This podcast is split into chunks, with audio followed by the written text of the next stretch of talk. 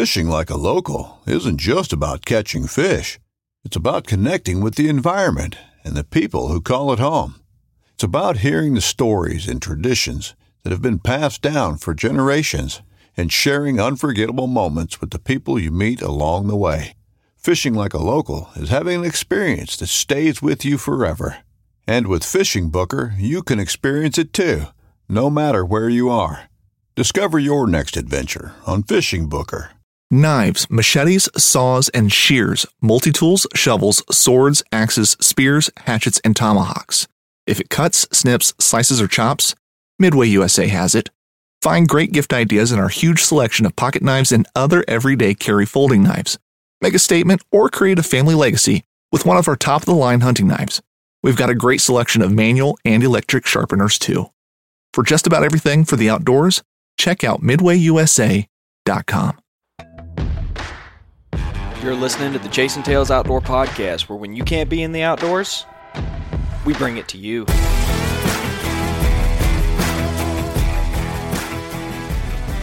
Welcome back to another episode of the Chasin' Tails Podcast. My name is Walt, his name is Chase, and together we try and bring you new and exciting guests, new topics, bring you the outdoors when you can't be in the outdoors. It's just that simple, guys, and I am glad to be back on the airwaves. I think maybe this is only the second podcast we've dropped in 2021 thus far, but we're getting back in the swing of things. We're getting our spring lineup ready, which I'm really excited about that. We've got a lineup called Lessons of the Fall, which I think is really going to be a fun one. I told you guys in the last episode that we had one coming.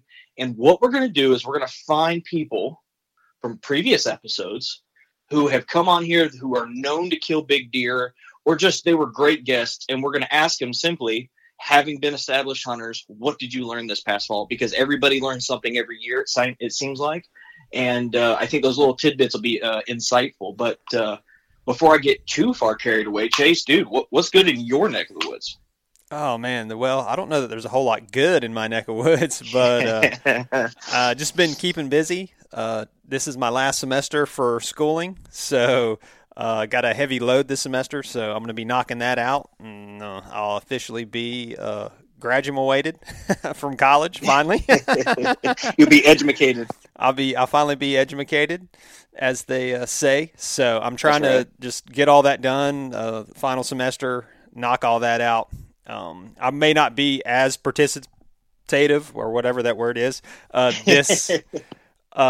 the next few months. I'm going to try my best. I may miss out on a few podcasts here and there, just to try to get this done. But after I get all that finished, I'll finally have a bunch of extra free time to be able to dedicate to the podcast and hopefully some videos and things like that once that's all finished. And it sounds like I'm going to kind of have to be, because you're going to have a new addition to the Lee family about the time I'll be finishing. So it'll kind of work out perfect.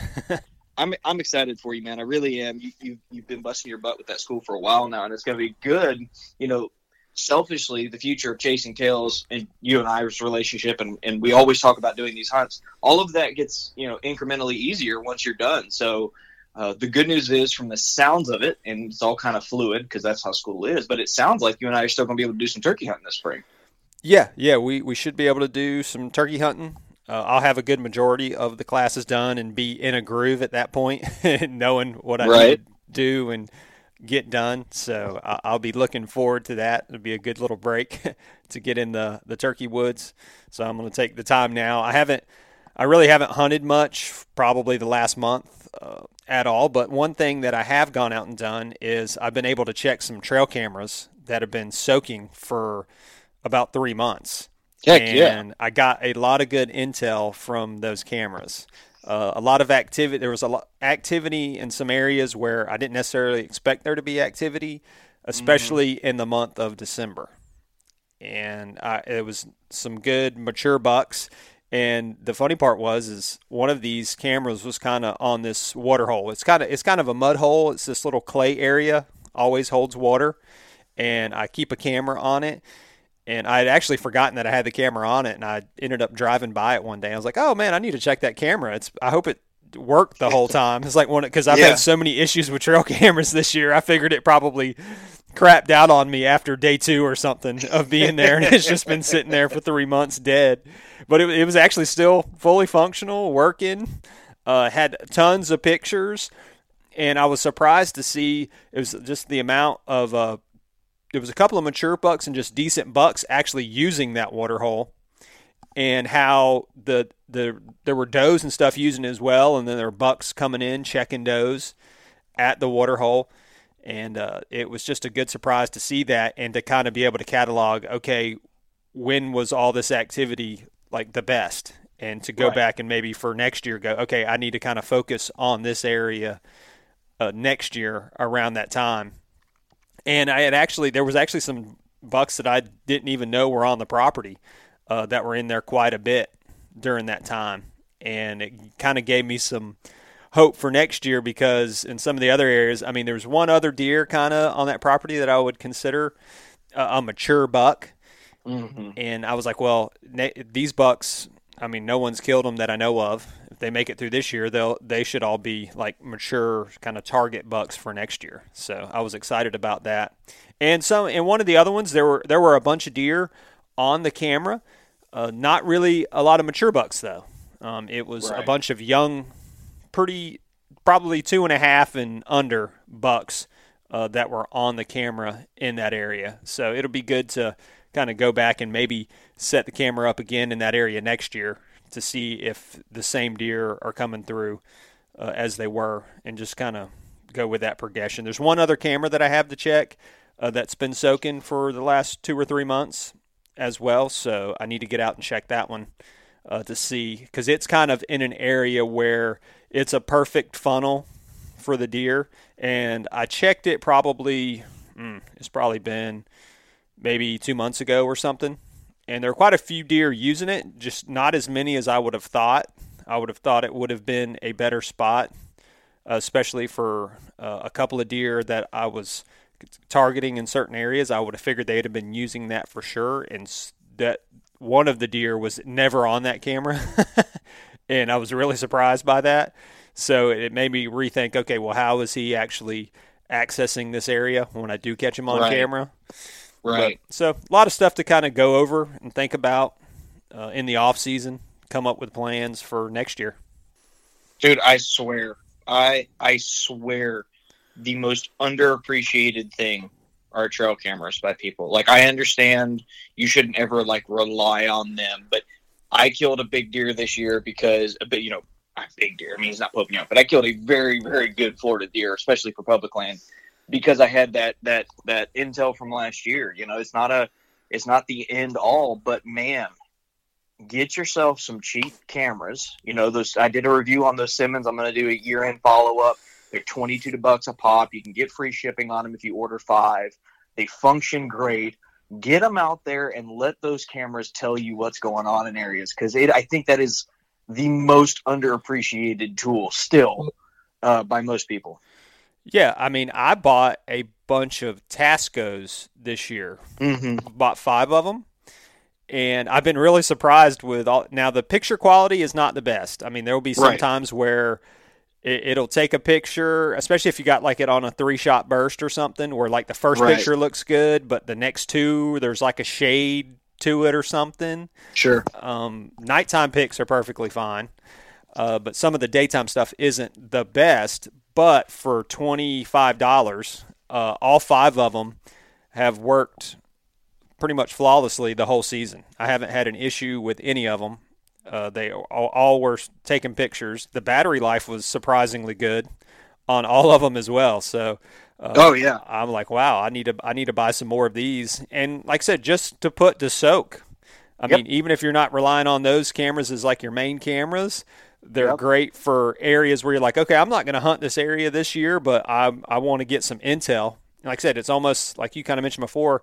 It's like you're in the woods basically, 24/7. 365, and if you're getting pictures and you find out, okay, this area is hot October 15th through the 23rd or something, you can go, okay, I'm going to catalog that, and I'm going to make sure next year I get in here during that time.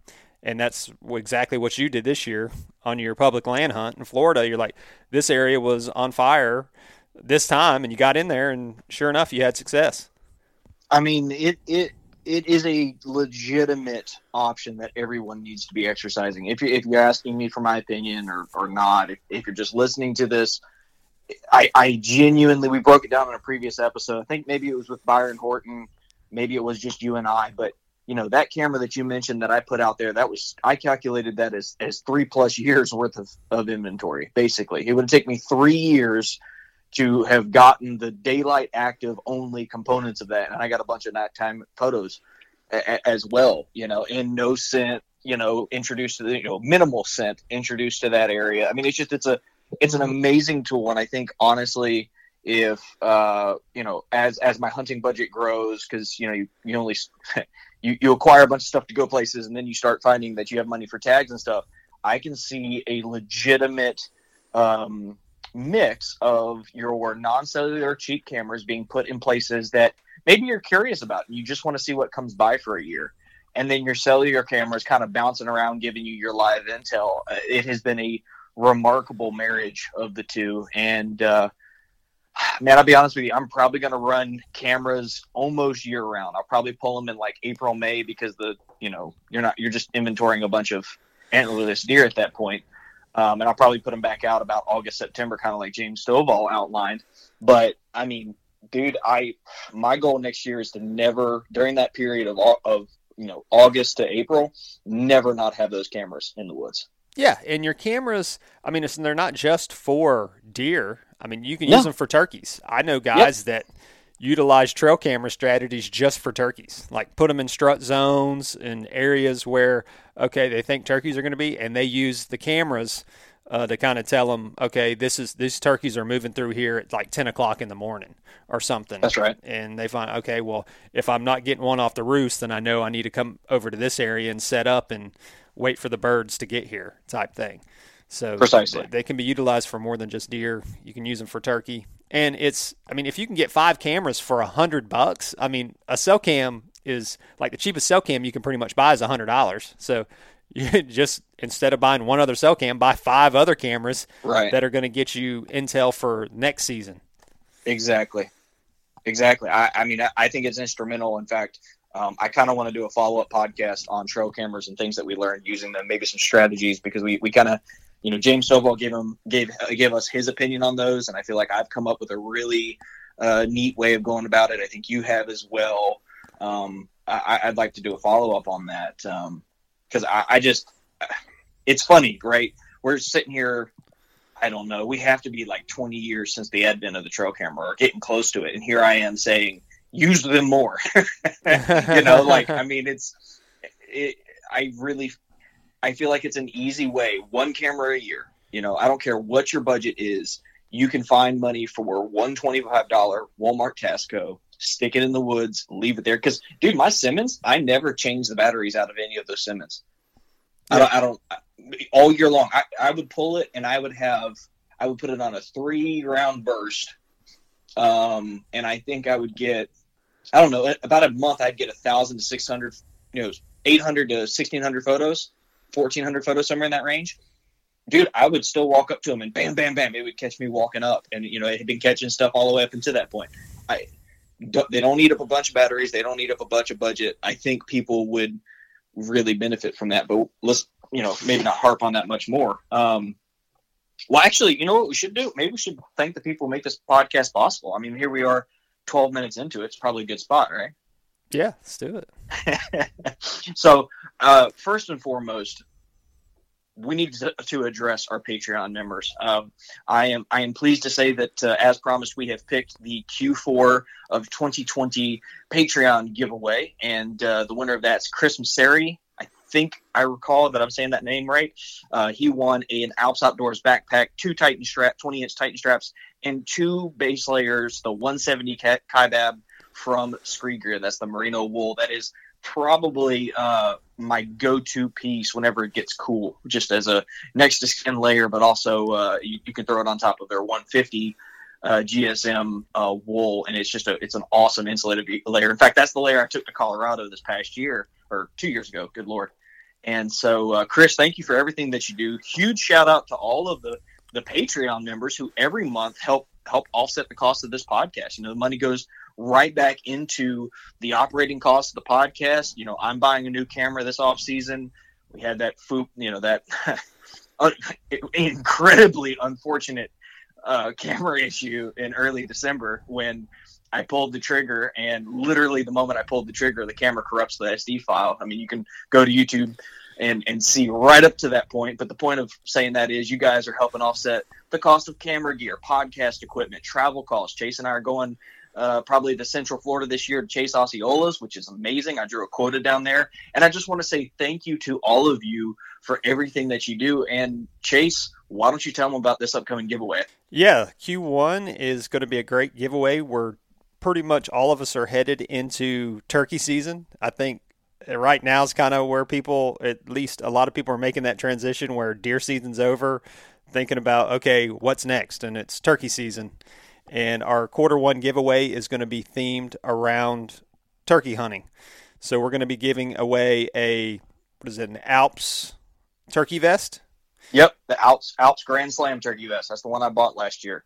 Yeah, that's a great vest. Heck, I'm probably looking into getting a new vest this year myself. I've been fortunate with turkey hunting. I've actually been given both of the vests that I've had. Like when I first got into turkey hunting, somebody, I think it was my father-in-law, had an extra vest. He's like, oh, yeah, here, have this one. And then I think he actually won one or something and had a turkey vest that he really liked. So he ended up giving me the second turkey vest as well. So I've never really bought a turkey vest, and they've been fine.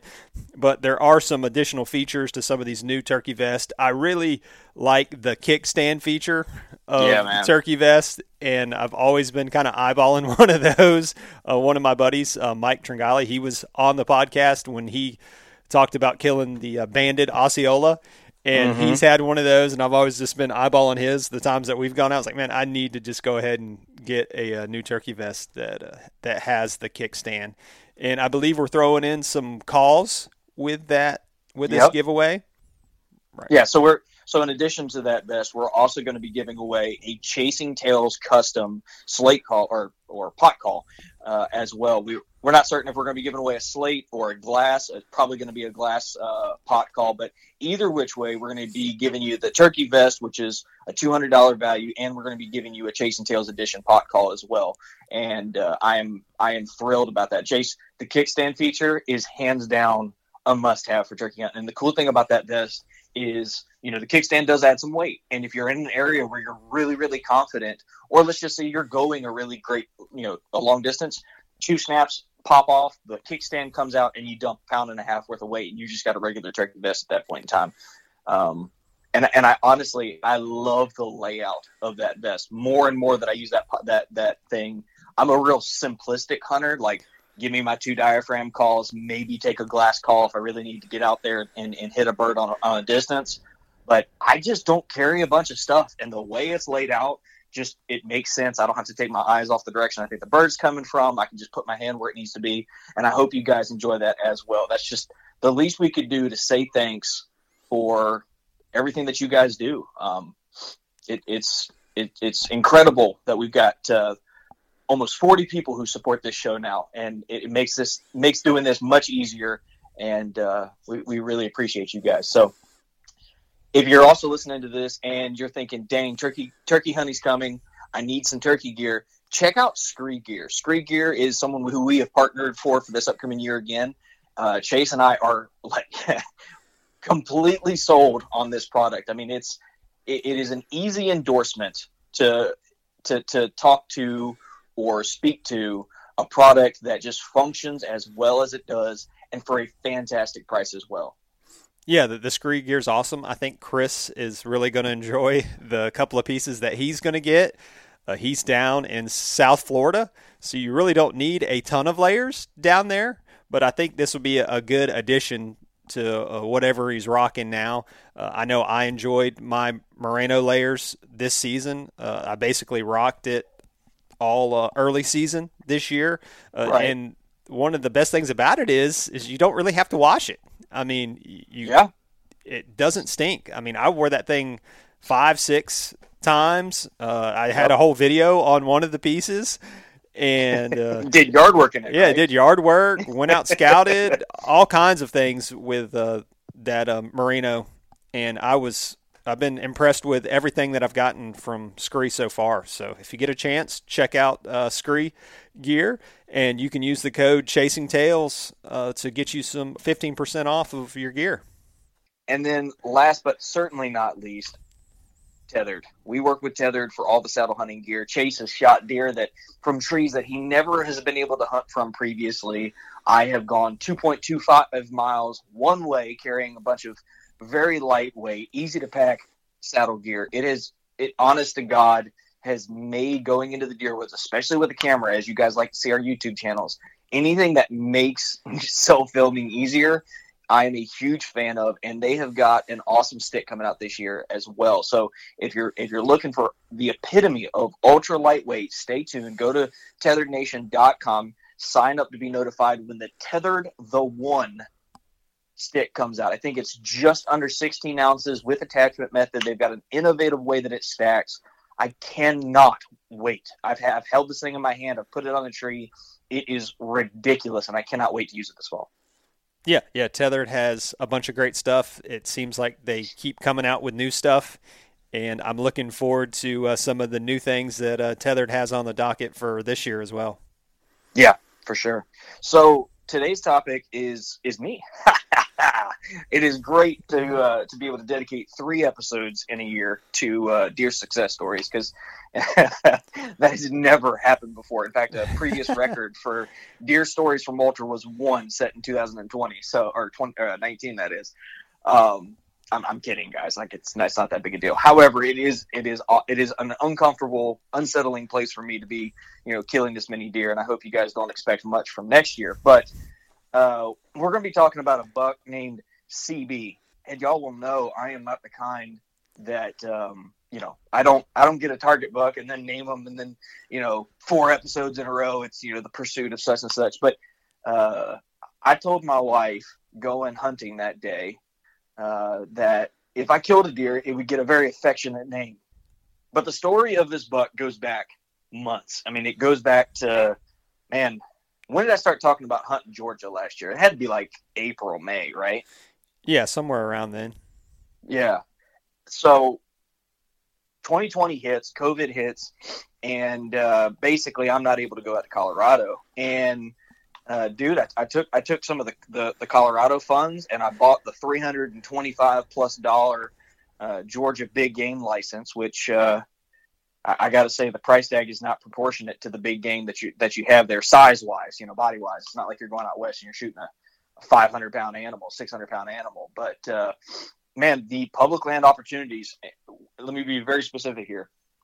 The public land opportunities, i.e. the amount of public land, the ability to get away in Georgia is just entirely different, dude. I mean, I've probably blown your ear up praising how they are ran. It's just, you have to walk. There isn't an access road to every block of timber.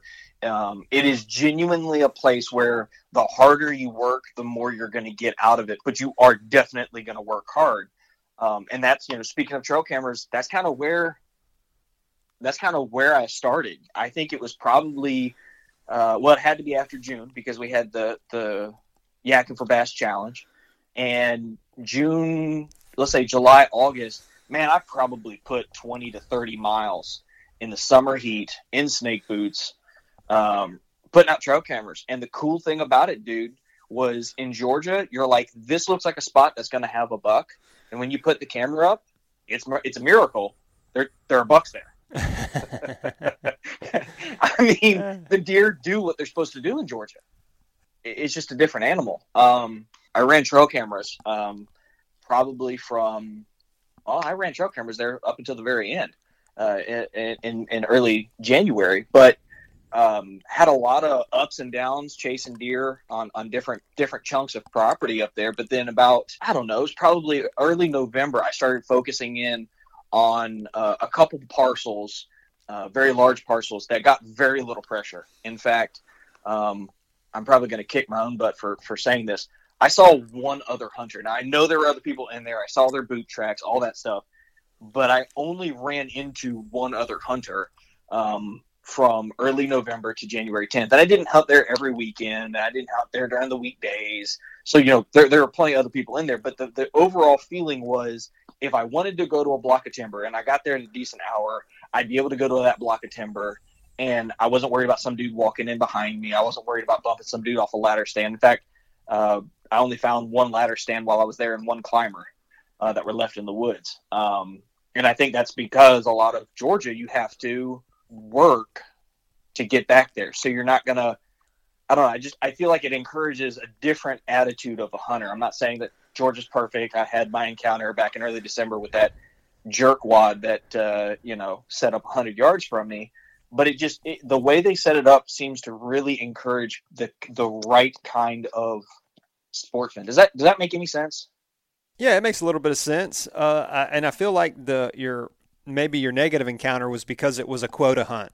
I think on some of your other areas, they weren't quotas, and that on the quota hunts, you only have so many days and there's a bunch of people. So the chances of you running into somebody or being right on top of somebody is a lot higher to me than if you have like the season to go out and chase deer on a piece of public land. That's a good point. That's a really good point, because you're right. And there's probably, if you're hunting a piece that's huntable any day of the week, you probably have less likely of people driving down from Atlanta or up from Southeast Georgia or whatever, and feeling like, okay, well, this is where I stake my claim, live or die. This is where I kill the deer. So they go out there, they scout, they leave their they don't really have a backup spot. Whereas I think you're probably, I had backup spots. So if somebody beat me somewhere, I'm just going to another location. Whereas he was probably quite grumpy that someone was in the his A spot, Yeah. But I mean, even then, the encounter wasn't terrible. That day should have ended with a buck as well. So I started scouting this area in early November. Was flabbergasted by, the amount of space, relatively abundant deer population. In fact, I was getting cell cameras. This is where cell cameras and non-cellular cameras kind of enter the mix for me in this story, because you told me early on in the season, like dang near like a scolding father, you need to be moving your spy point. Like that needs to be your live intel, and, put other trail cameras, non-cellular trail cameras in areas that are questionable, or you've already, established that, there's something there worth capturing. And so I took your advice again. I appreciate you, Chase. And, I started bouncing that spy point around on that piece of property. And it was mind boggling how many deer were there. Like I was getting, and not only when I was getting deer in the morning, 7:45 to 9:45 every day. I'd get a group of 6 to 10 does down this trail every day. It was remarkable, man. I genuinely could not believe it. I every time it happened, I would send you the photos, because I was just in like total disbelief. And I'm sure Chase is over there like, dude, I know. I know what deer look like. I appreciate it. But that doesn't happen in Florida. Yeah, I mean, it just depends on the kind of the property in Florida, and you haven't really had that much. And on public land, it's a little bit different animal in Florida. It is. That you're trying, and that's what you're kind of trying to portray. Yeah, that's right. As in for Georgia, so and sometimes Florida, and like I said, on the public land in Florida, with your cell cams, you'll get like little times where there's deer in that area, and then all of a sudden they disappear. Like they're there a lot. Like you'll have little pockets of, oh man, there's a lot of activity going on in this area right now. And then you can leave that camera the whole season. Then all of a sudden, boom, there's nothing on your camera for weeks. Yeah. So you really got to be moving your camera around on Florida public land for sure. Yeah, for sure. I mean, that's you said it better than me. I appreciate you. This is teamwork on the podcast, guys. But it was one of those things where, again, I'm scouting. What I would do is I would go to this area, and hunting from the ground was the tactic that I used in Georgia a lot. In fact, I would be willing to bet 90% of the hunting that I did this year were in pine thickets or on the edges of swamp bottoms, all from the ground. And a lot of that was because I wanted fresh intel. I wanted to hunt fresh side. And a lot of times you get set up in an area, the energy and the exertion of carrying the gear in and setting up the stand, even with the saddle, you kind of feel like I need to just sit it out here and observe. And this year, hunting with the rifle, I had the ability to if something stands up in front of me, I have the ability to reach out and touch it. And so a lot of what I would do is get there in the morning, set up in an area I thought would look promising, hunt it for a couple hours in the morning. But then when the deer movement would still, before 10, 8:30, I would get up and I would start moving around, creeping real slow through the woods. And I would look for fresh sign, look for fresh deer. And I busted these two does, wind bumped them. Actually, the wind shifted and there was a thicket in front of me. These two does on top of this little hill gave away their location and tore off. And when I got up there, there were beds everywhere and there was scat everywhere. And it made sense because the wind was coming from this direction. I mean, like all the podcasts you hear in Florida that you can't ever really apply because it's all flat. Right. They kind of came into focus there, and I recognized that this area was a doe bedding area. And so I found this one trail that was coming into the doe bedding area. That's where the camera went, got all these photos, and I would continue to kind of leave that area alone. In the back of my mind, that was an area I needed to hunt come the rut, which on this particular piece of property is, early December to, the end of the season. It's a drawn out kind of deal. And I honestly didn't have any firsthand experience on this property. And so I left that camera there, and I would just rely on the intel that it was showing me. And you could see the progression. Does are coming by, no bucks. Does are coming by, a couple small bucks. As we got closer to the rut, you started seeing more daylight active bucks, or just bucks in general. And so from early November all the way to middle December, I am just really picking this place apart, being real strategic about it, low impact. I'm not trying to bust deer, but the very first hunt, going back to that I got there that evening, I had a doe blow behind me.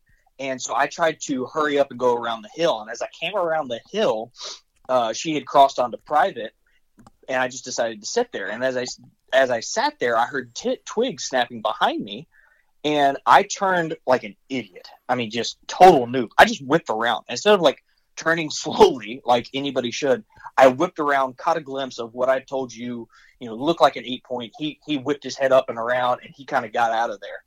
And that's significant because 100 yards down from where that occurred in early November, the first hunt I was there, that would have been late October, somewhere in that range, that's where I ended up killing my buck. So keep that in the back of your mind, guys.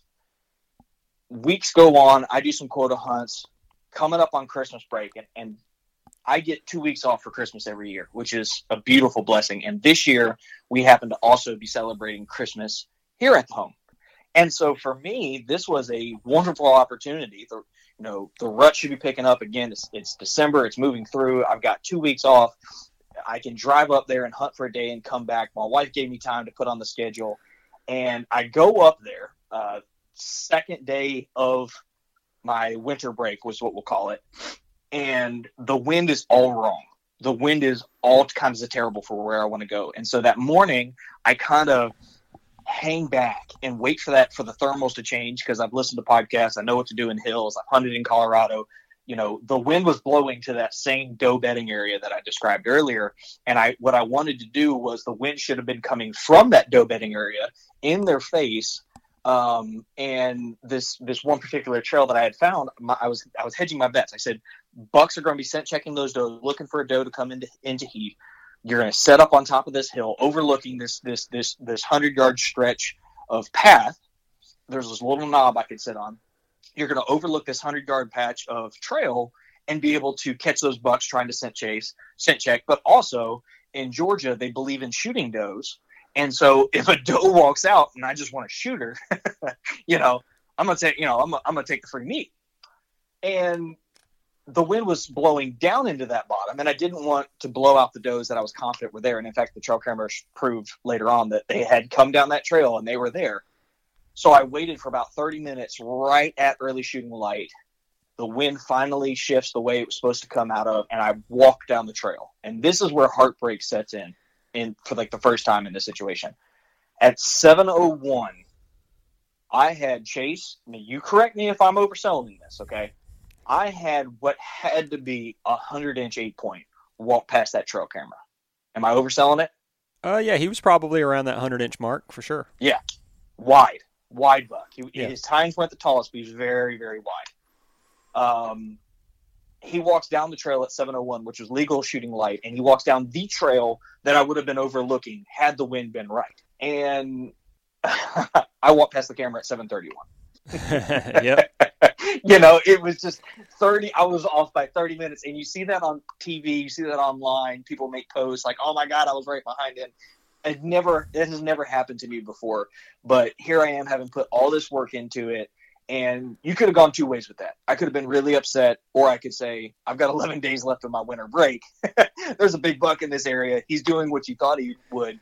Get after him, which obviously is where I was. I was like, don't get me wrong, I was tore up about the fact that I was, 30 minutes behind what would have been my biggest buck of all time. But at the same time, how cool is it, first year on public land in Georgia, to be able to predict that well, find the sign, find the bedding area, stay out of it, be mature and methodical about how you go get these deer. And dude, I'm going to tell you right now. So that happened on a Monday. I can tell you that with absolute certainty that happened on a Monday. Tuesday, I go back, and on Monday and Tuesday, I had this cough. That's just this nagging cough that just wouldn't go away. But it's cold, drier, dude. It was cold, low 20s, 23, 22, and a good wind. So it wouldn't have been uncommon for the dry air to have been doing that. I didn't think anything of it.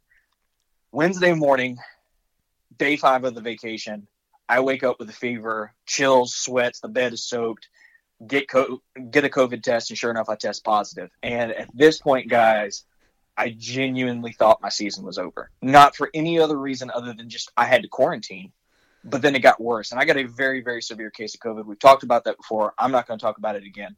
But I spent the better part of the next 10 days really looking at, because, this happened, I think, December 20th. So, January 10th is when deer season ends. And as those days progressed, it became increasingly apparent that I wasn't going to have the energy or the lung capacity to even go after deer. And so, there was this monstrous high of, oh, my God, I'm going to get this deer. And then my entire vacation is being taken from me. I can't breathe. I'm incredibly ill. And about January 4th, I get starting feeling better. 6 days before the season ends, I get to start feeling a little bit better. I can breathe a little bit more. Things are looking about a bit normal for me. I finally test negative on January, I think 6th for COVID or somewhere in that range. But I can come out of quarantine period regardless. And I look at my wife, and this is how you know you have an amazing wife. She hasn't gotten to do anything for Christmas because she was exposed to me. She's been in isolation for 14 days, just like I have. She's been, watching her husband, not even watching because I had to be in a different room. She just heard me suffering. And I look at her and I said, hey, I'd kind of like to go hunting this weekend. And that woman looks up at me, whips her head up and goes, absolutely, you should take the weekend and go hunting. I was like, I was floored, dude. I was totally floored. I was really expecting her to be like, well, I kind of would like to hang out with you, or maybe you shouldn't push it. And she did give me a lot of cautionary tales about not pushing it. But she was like, go. And the sad part is I got up Saturday morning and Sunday morning, and I just stood there looking at my gear, and I was so tired, and I could still barely breathe. It's 4 a.m. I got an hour drive, and I just didn't have the energy, so I didn't go. And Saturday evening I went and hunted the same spot that I had. I was real conservative about it. And I'm sitting there thinking, okay, how many times are you going to hunt the same spot? Because in Florida, I'll hunt the same spot. I think you and I talked about it. Somewhere between two and four times without, a crazy encounter, because the range, depending on where you're hunting, can be different. And I had hunted this one spot with no results probably close to 4 or 5 times.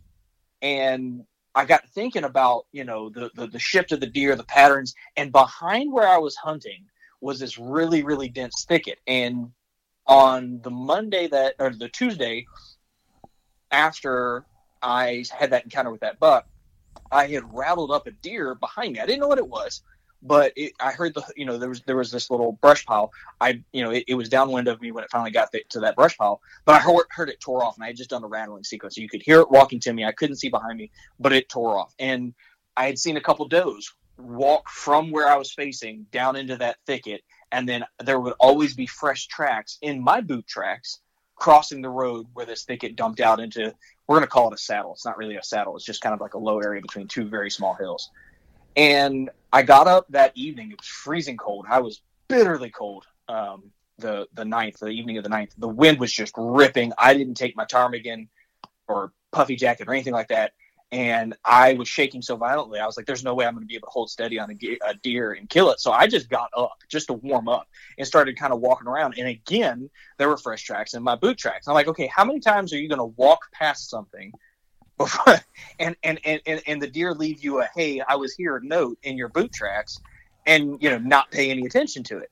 And largely I had been overlooking this area because it was 100 yards off the road. In fact, I could see the road where other people were driving. And for me, again, this is where sometimes we can get too rigid. In Florida, there aren't a whole lot of places 100 yards off the road that you can hunt and not expect to run into other people.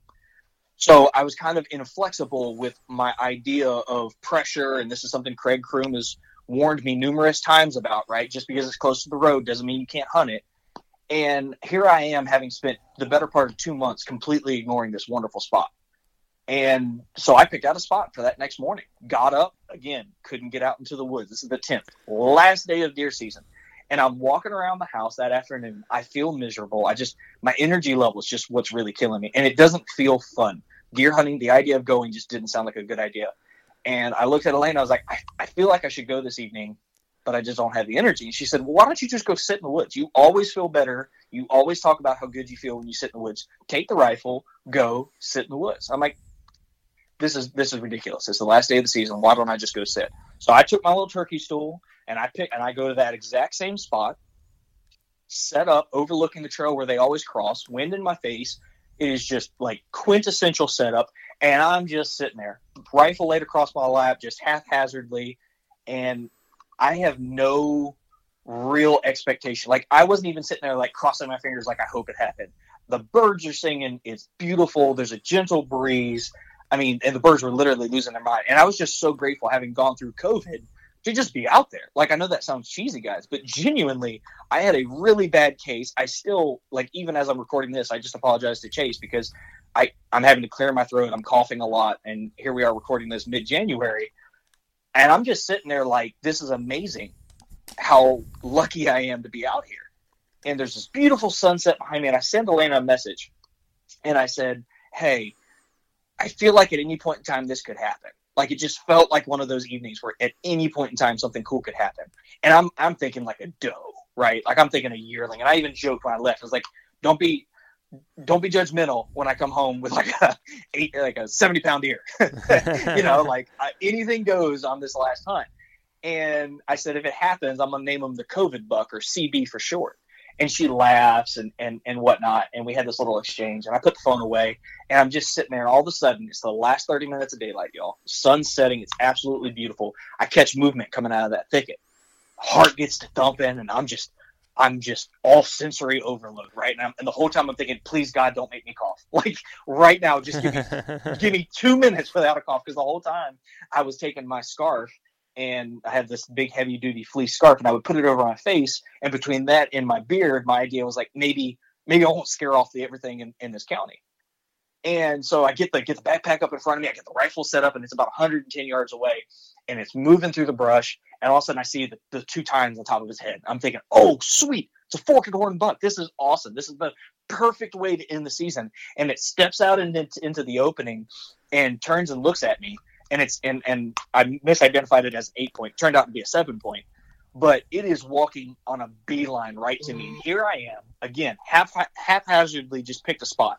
I am completely exposed in this turkey stool. The only advantage I had was I had like these two logs behind me that, you know, they were 10 feet behind me. Maybe it broke up my outline, but I've got blaze orange beanie on, a blaze orange vest, and because my backpack is brown and it's gun season and I don't trust people, I've got blaze orange on my backpack, right? And I'm thinking, this deer's going to see me at any point in time, but it's a frontal shot. I mean, it is – just straight at me, and he's coming at 90 yards, 70 yards, 60 yards, 50. He got to 41 yards from where I was, and he's just facing right at me. I'm like, dude, this deer is going to like I'm going to have to decide, am I taking a frontal shot or not? And so I'm whistling, and I'm doing all this stuff, and he's just nose to the ground. And that was the other issue, was I didn't really feel like I had like a base of the throat shot. And so I finally literally go, hey there. And when I said that, it echoed off the other side, and he turned and looked at the echo. Not me, 40 yards hollering at him. Something about that echo caught him, and he turned and looked the other direction, turned broadside. And this is the shining moment out of all of this for you guys. I had two mishaps early in the season. I shot the spike. I misranged the deer, wounded it. I got it back on camera. It survived. I shot the, we're just going to call it an 8-point in early December. Missed him, rushed the second shot, hit him low, couldn't recover that deer, called a dog. So I had two really low points in the year where I made some very critical mistakes. And I take that very personally.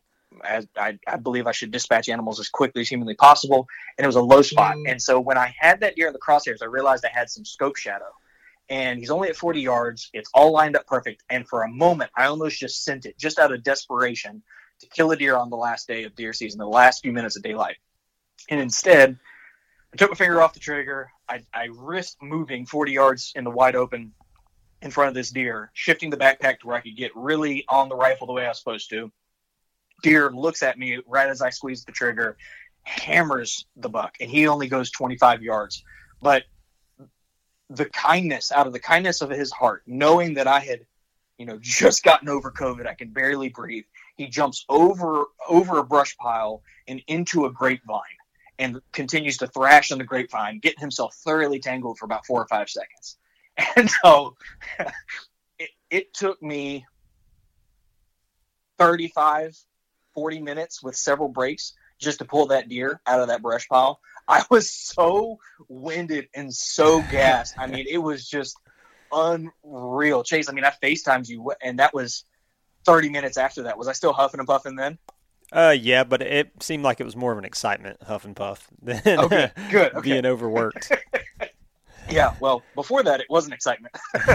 but before that, it was very much, almost to the point of panic at one point in time. I couldn't get any oxygen in. It didn't feel like, and he's a beautiful deer. I've got him in there doing a Euro right now, but that is the story of CB, the COVID buck, last day, last sit, last 30 minutes on public land. I feel like I implemented to kill that deer. I feel like I implemented every strategy in 2020 that people were gracious enough, from John Eberhart and Jake Bush and all the people who came on the podcast and talked strategy. I felt like I was able to put all of that into play this year.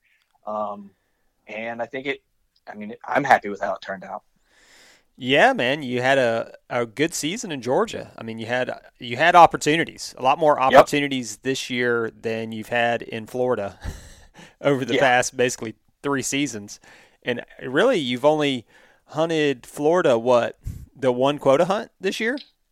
Let me make sure I'm not. Oh, well, no, I hunted that still hunt area early season maybe 4 or 5 times, but okay. Total hunts in Georgia, maybe 7. Okay. Yeah, maybe 7. And largely that's not really like, I'm not saying you shouldn't hunt Florida if you're here, but for me, my proximity to Georgia and the ability, and this is what it really boils down to for me, the ability to shoot does throughout the season up there with a gun changes the dynamic for me, because first and foremost, I love putting venison in the fridge. That is my number one goal every year, is to put venison. In fact, for the last 3 years, my dream has been to put enough venison in the fridge from public land that my wife and I wouldn't have to buy ground beef. And so Georgia changed that because I shot a doe. Well, that was technically bow season, so that would have counted here as well. But I shot that buck as well up there. As the opportunities to fill the freezer are just more abundant up there. Factor in the fact that the deer are a little bit bigger. I was probably a 2-year-old deer at best, 2.5-year-old. I mean, his teeth were super, super sharp. I mean, I'm not a pro, but he was a young deer, but he was bigger bodied than the buck that I shot.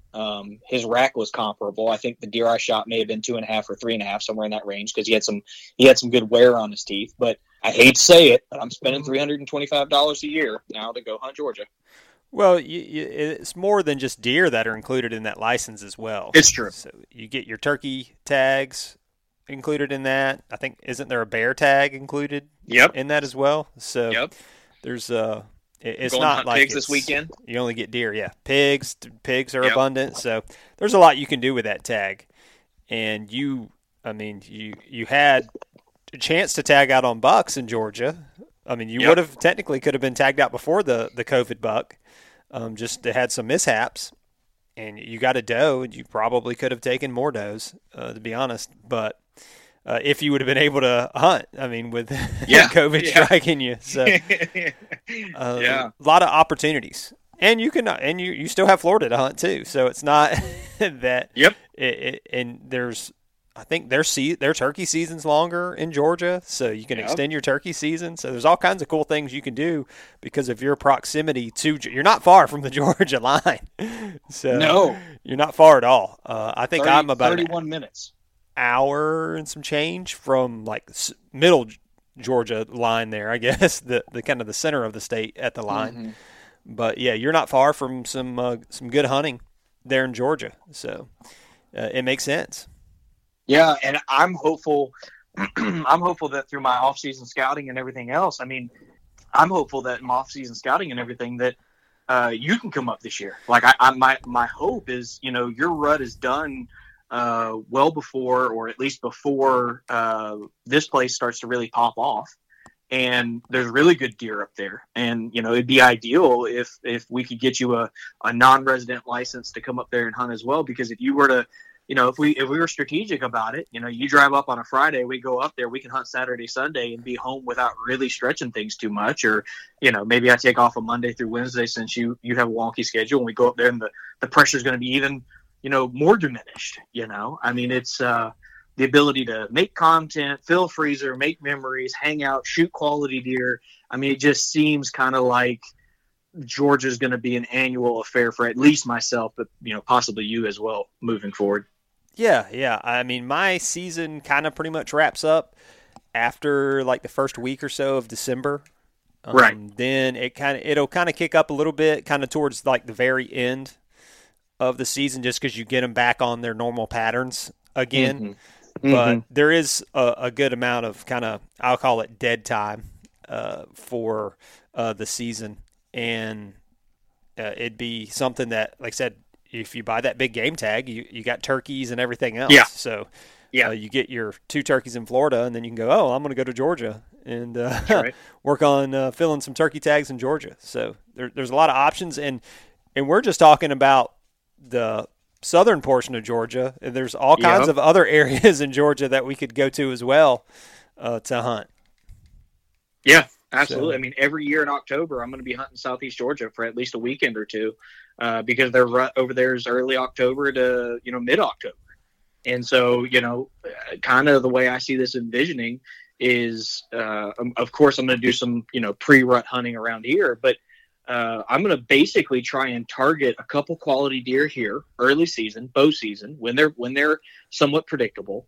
And then I'm basically going to chase the rut, dude. Like, I'll be honest with you, from October to January, I'm going to just bounce around and chase the rut and have a good time doing it. And you're right. You know, honestly, if you split the deer and turkey cost in half and say, you know, it's $150 to chase 12 more deer, or $150 for a month and a half more turkey season. And as it stands now, 3 additional turkey tags. Oh, come on, man. That's a no brainer. Like, I'll drop that coin any day you present it to me like that. Yeah, it's a great opportunity, and I mean the Florida hunting for you really isn't good until now. Yeah, I mean once Georgia ends, right now in the Panhandle there is the best time. I mean I'm constantly seeing daily of somebody dropping really good bucks in the kind of that Jackson County West, and that's not too far from you either. I mean an hour or less, 45 minutes somewhere in that area, and there's some good public land in those areas to kind of target. Exactly. So spend your time a little early season in Florida, then pursue Georgia, and then at the end of the season, there's a good rut going in the Panhandle. So, and next year, you know, we swore we were going to make good on it this year, and then COVID happened. And then you know your work schedule because of COVID. But next year we're going to do our late season. We're going to make good on it. I swear to God, we're going to make good on our late season deer camp. And yes, I'm going to get up in the Panhandle and do some scouting this summer. Like, I'm going to have to make it happen during the summer. For sure. And do some scouting. I've hunted up there before, and I enjoyed it. And there's a couple of management areas that I'd like to go check out some more. And maybe we can do some water access stuff in late season and get on some deer in the panhandle. I think it'll play out well. There's a couple spots where we could do a late season rut hunt in January, and then there's another spot that I know of that I've been given a lot of information that I'm a scout that you can do a late season rut camp in middle February. So we could have the wives happy with us by being around most of the time, and then stake our claim to a couple 4 to 5 day hunts, one in January and one in February, and still get on some good deer. So you learn something every year. Your strategy changes every year. This time last year, I was not even talking about Georgia. For Georgia wasn't even a thought in my mind as a viable option. I had a perfect game plan for Florida, and honestly, my game plan for Florida did play out dang near perfectly. I almost called my shot on that buck that I shot in early November. But you adapt. You. I guess what I'm trying to say is every year, guys, every season, in the season, be willing to adapt, be willing to change your mindset, accept what the environment's telling you where you are. If there's hot signs somewhere, freaking hunt it, man. If the hunting where you're at is frustrating the heck out of you and you can drive 45 minutes to an hour and a half to get to better hunting, hunt less and drive and make more of those hunts. So a lot was learned. I had my best season. I'm just going to call it now. It's my best season ever. 2015, I killed my biggest buck ever, but I did everything on public land this year. Made a lot of mistakes, made a lot of hella good memories, and we're looking at buying a chest freezer. If I kill any pigs this weekend, we're going to have to buy a chest freezer because we are officially, for the first time ever, out of freezer space in the Lee household. Yeah, that's a great goal, man. That's awesome. So, well, why don't we wrap this up, put a nice little bow on it. Guys, if you enjoy this podcast, if you enjoy what we're doing and you want to support us, check out Patreon. It would mean the world to us. Don't forget that we're doing that awesome turkey giveaway. We've got some turkey hunting content coming down the pipe for you as well. Turkey season's rapidly approaching, but Chase and I will probably have one or two more deer stories before the season's out. Like you said, my season isn't quite done here. It's just picking up around the house. So until next time, no matter what you do, get outside and enjoy the great outdoors.